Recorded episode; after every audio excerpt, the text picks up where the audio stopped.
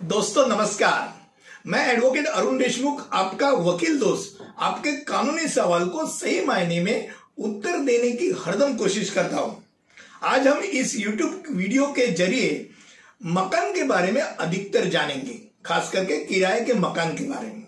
पूछा जाता है कि किराए के जगह से किराएदार को कब निकाला जाता है, और उसी के साथ ये भी जानकारी जानना चाहते हैं, अगर किराया भरना शेष यानी बाकी हो तो कब तक उसका किराए का मकान सुरक्षित हो?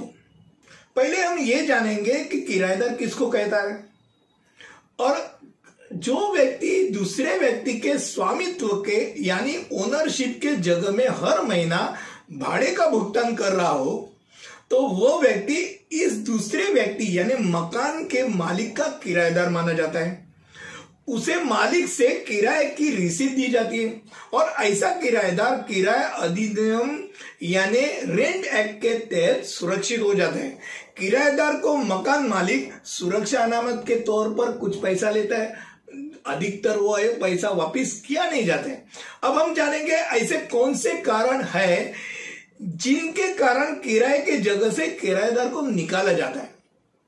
नंबर एक, अगर किराएदार छह महीने से ज़्यादा अपने किराए के घर का इस्तेमाल कर नहीं रहा हो। नंबर दो, अगर किराएदार ने मकान को कुछ नुकसान पहुँचाया हो। नंबर तीन, अगर किराएदार ने अपने घर में बिना मालिक से पूछे कुछ बदलाव, यानी स्ट्रक्चरल चेंजेस किया हो। नंबर चार, अगर किराएदार ने अपने घर के घर का इस्तेमाल अवैध गतिविधियों, यानी इलीगल एक्टिविटीज़ के लिए किया हो। नंबर पाँच, अगर किराएदार ने मकान में किसी और को किराए से रखा हो, यानी सबलेट किया हो। नंबर छह, अगर किराएदार ने मकान छोड़ने के वास्ते मालिक को सूचित किया हो, और उसके उपरांत उस मालिक ने किसी और से बातचीत की हो नंबर सात अगर किराया की जगह सेवा सदन, यानी सर्विस क्वार्टर हो, और वो किराएदार सेवा मुक्त किया गया हो, या उसे निकाला गया हो, या उसकी सेवा निवृत्ति हुई हो तो उसे वो खाली करना पड़ेगा। नंबर आठ, अगर मकान की मुख्य मरम्मत करनी हो तो कुछ महीनों के लिए उसको खाली करना पड़ेगा।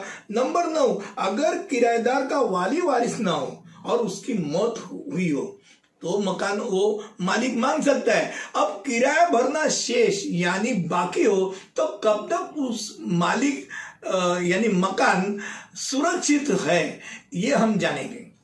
पहले अगर मालिक को ऐसे किराएदार पे कानूनी मामला दायर करना हो तो उसे कानूनी नोटिस देके कम से कम 90 दिन तक रुकना पड़ता है। और इस दौरान अगर किराएदार ने किराया दिया तो मकान मालिक उसे उस मकान को खाली नहीं कर पाता। अगर मालिक किराया नहीं ले रहा हो तो मनी ऑर्डर से वो किराएदार अपना किराया भेज सकता है और उसे कानून नोटिस कानूनी नोटिस देके उसके बारे में अवगत कर सकते हैं।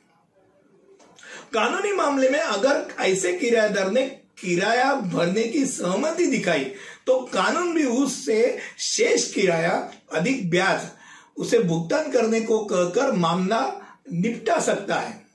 अगर कानूनी मामला चालू हो और मालिक किराया ले नहीं रहा है तो किराएदार अपना किराया कोर्ट में दाखिल कर सकते हैं। अब भारत में अगर किराएदार हो और उसको एक ही लड़की है और वो भी शादीशुदा है तो उसके मरने के उपरांत वो किराए का मकान मालिक वापिस मांग सकता है। ये बात ध्यान में रखनी चाहिए। और सबसे महत्वपूर्ण बात ये ये है कि मकान मालिक किराए की रिसीद अगर मरे हुए दादा परदादा या पिता के नाम से ही दे रहा है तो भी ध्यान में रखना चाहिए कि रेंट के, एक्ट के तहत वो सुरक्षित है। जबकि उस मकान का पुनर्विकास हो तो मकान का मालिक उसे रसीद उसके नाम से ही देने वाला है। किराए का कानून बड़ा है। फिर भी मुझे लगता है मैंने आपकी मन की बात आपको सही मायने में बताई है। दोस्तों, फिर मिलेंगे ऐसे किसी और भी महत्वपूर्ण विषय को लेकर। तब तक के लिए अलविदा, नमस्कार, जय हिंद।